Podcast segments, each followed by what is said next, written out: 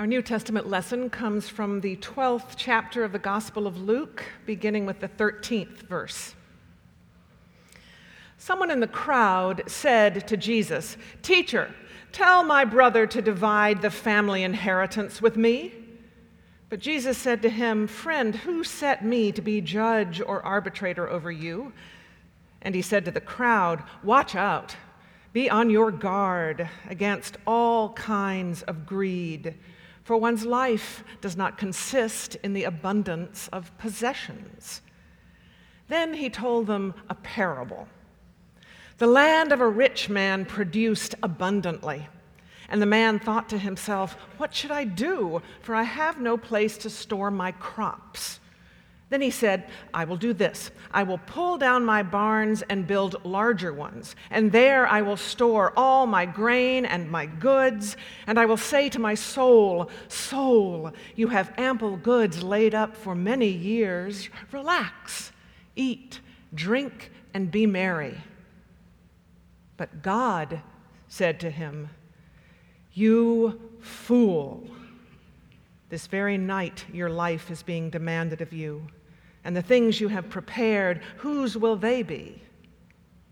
And so it is with those who store up treasures for themselves, but are not rich toward God.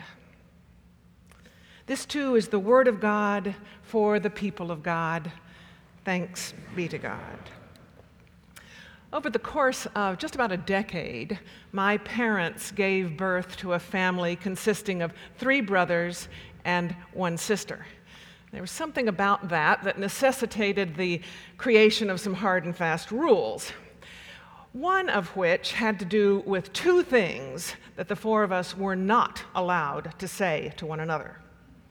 First, we were not supposed to say shut up. Now, of course, the workarounds were pretty simple. For example, don't talk anymore. Second, we were not allowed to call someone stupid. Now, my brothers, two of whom would grow up to become lawyers, negotiated loopholes such that if we could calmly present clear evidence, we might be allowed to say that something someone had done was stupid. But we were never to say, You're stupid. Perhaps in some other sermon, I'll tell you how this played out when Clark and I tried to extend this rule to our own children. But this week, I have really been feeling the residue of that childhood prohibition on me. It is hard for me to deal with the idea of our loving and gracious God saying to someone, You fool. It's just too close to calling someone stupid. My first reaction to this vocabulary choice was thinking, well, maybe it's the translation. Maybe the ancient Greek was more along the lines of, you silly head. but I checked and. According to St. Luke, Jesus quotes God as saying to someone's face, You fool. So there is something about the rich man in this story that provokes a strong reaction from on high. Now, yes, the line is spoken in the context of a parable. In fact, this line is the only line God ever speaks in any of Jesus' parables. But its setting in a parable hardly means we can write it off. So, what's the big deal? I mean, isn't this man just doing what, well, all of us do? Taking the fruits of his labor and making logical, prudent preparations for the future. We can see this as one example of Luke's concern about worldly wealth. In this gospel's very first chapter, Mary sings a song of praise as her soul magnifies the Lord who has brought down the powerful and lifted up the lowly, filled the hungry with good things, and sent the rich away empty. It's plain that Luke sees worldly wealth as treacherous because it has so often been gained at the expense of the lowly and the hungry. Furthermore, the false sense of security that we get from worldly wealth can lure us away from reliance on God. So Luke's got a point. Anything that deepens the plight of the poor and also causes us to turn away from God must be dangerous. And this parable captures that subtly and succinctly. Jesus begins, but benignly enough, the land of a rich man produced abundantly. But from here on out, it is all downhill. Jesus proceeds. The man thought to himself. Do you hear the self absorption already kicking in? The man is in touch only with himself. And just listen to all the me, myself, and I language that comes next. The man thought to himself, What should I do? For I have no place to store my crops.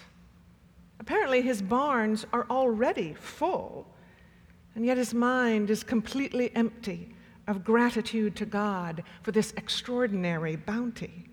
Oh, I know, the man says. I will tear down my barns and build bigger barns, and there I will store all my grain and my goods. He's going to store all of it. There's no, well, before I tuck a chunk of this away for a rainy day, let's see, how about 10% to the temple and 10% to charity and 10% to my neighbors who didn't have such a bumper crop this year, and 10% to those who weren't lucky enough to inherit land and receive an education and get good health care and enjoy all the benefits of all the privilege that I have but didn't earn.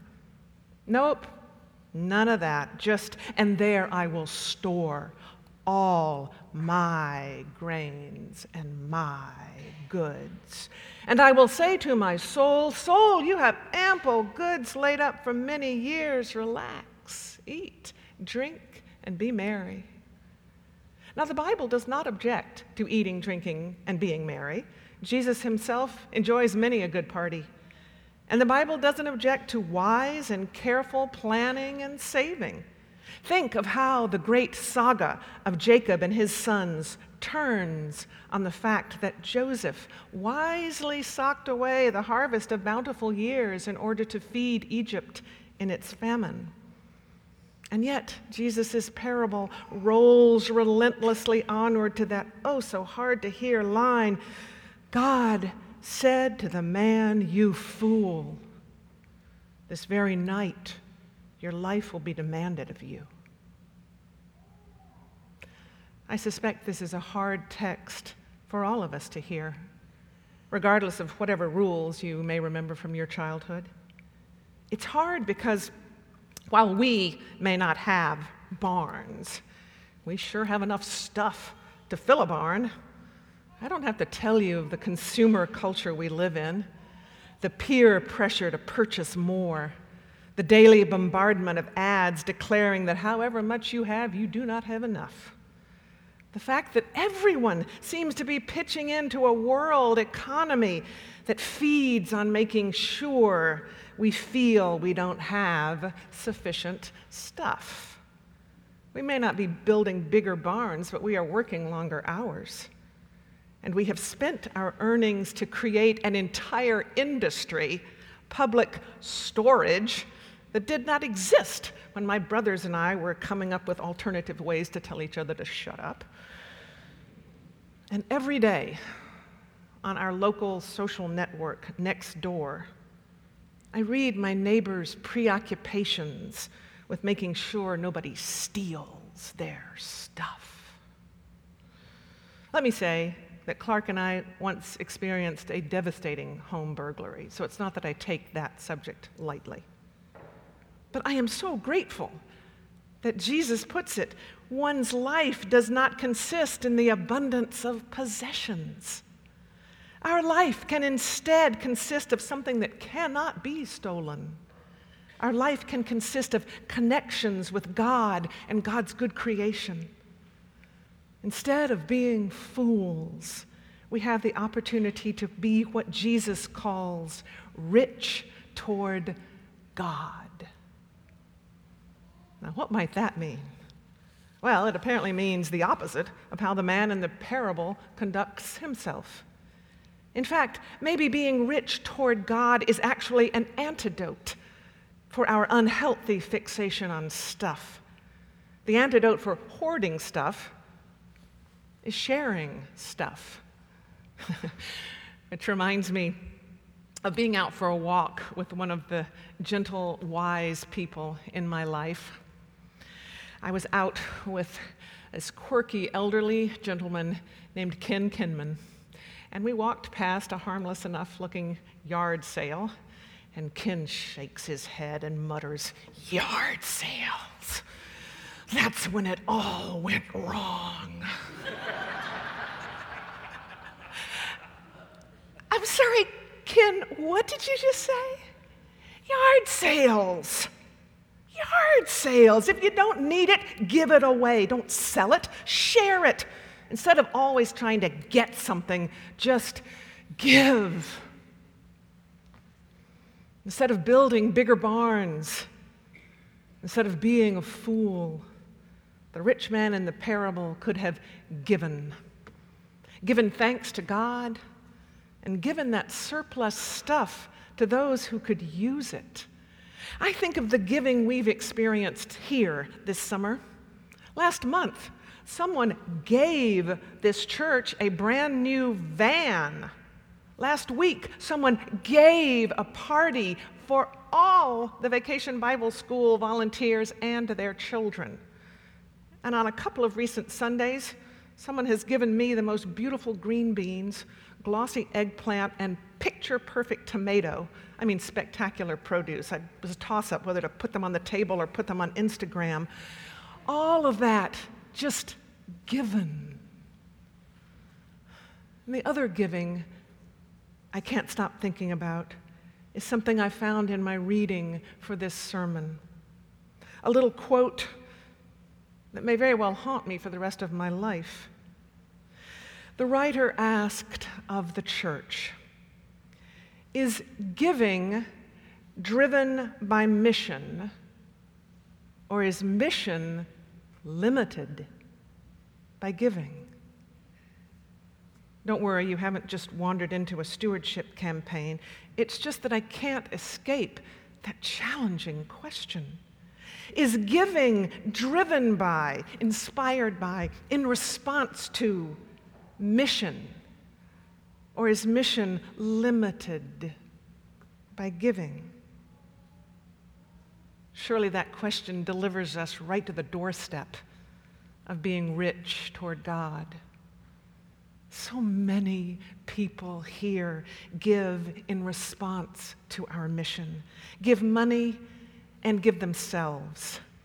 People who are retired, sure, people who at least theoretically have a freer schedule, but also people who give of themselves in addition to their full time jobs and their school aged children or their aging parents, instead of hoarding themselves and thus limiting their participation in God's mission. They are giving in response to all that God is doing. Instead of being a fool, they are being rich toward God. The man in the parable, the one God called, You fool, was so focused on himself that he missed out on everything else, like the story that Emma read the children. And that is indeed the foolish way of a fool. It's not that God is calling the man names, which is what my parents wanted to make sure my brothers and I didn't do way back when. No, God isn't being rude, God is being observant and honest. So if ever you notice that I am so foolishly focused on stuff I think belongs to me that I lose sight of the Holy One to whom I belong, do me a favor and call me a fool. Because I can be a fool, maybe even a stupid fool. But never mind about me. Be on the lookout in your own life and the lives of everyone you love, including the life of this congregation. As Jesus put it, watch out. Be on your guard against all kinds of greed, for one's life does not consist in the abundance of possessions. Oh, thanks be to God, our lives are not just heaped up stuff. Thanks be to God, we have opportunities to connect with one another and with God, to give to others and to give back to God, to be rich toward God and God's good creation. Thanks be to God, we can gather at this table where God gives even God's self. We would be such fools if we missed out on that. Amen.